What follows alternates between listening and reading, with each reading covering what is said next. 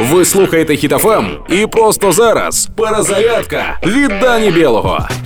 Загарбники загарбали їжу тварин з Фельдман екопарку. Це сталося на днях. Вночі росіяни зрозуміло, що їм не вистачає овочів, тож прокралися до екопарку та викрали моркву, буряк та капусту. Отже, тепер знайте, там, де раптом почнуть рости ці овочі, розбили русню. Тварини ніяк ситуацію не коментували. Тварюки також. Взагалі-то схоже на спробу зварити борщ або зробити вінегрет. Але найкращий борщ та вінегрет роблять українці, особливо в Чорнобаївці. Секретний інгредієнт русня.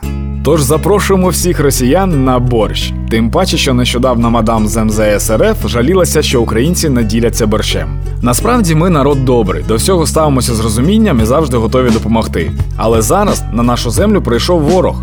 Прийшов він явно за тим, щоб тут померти.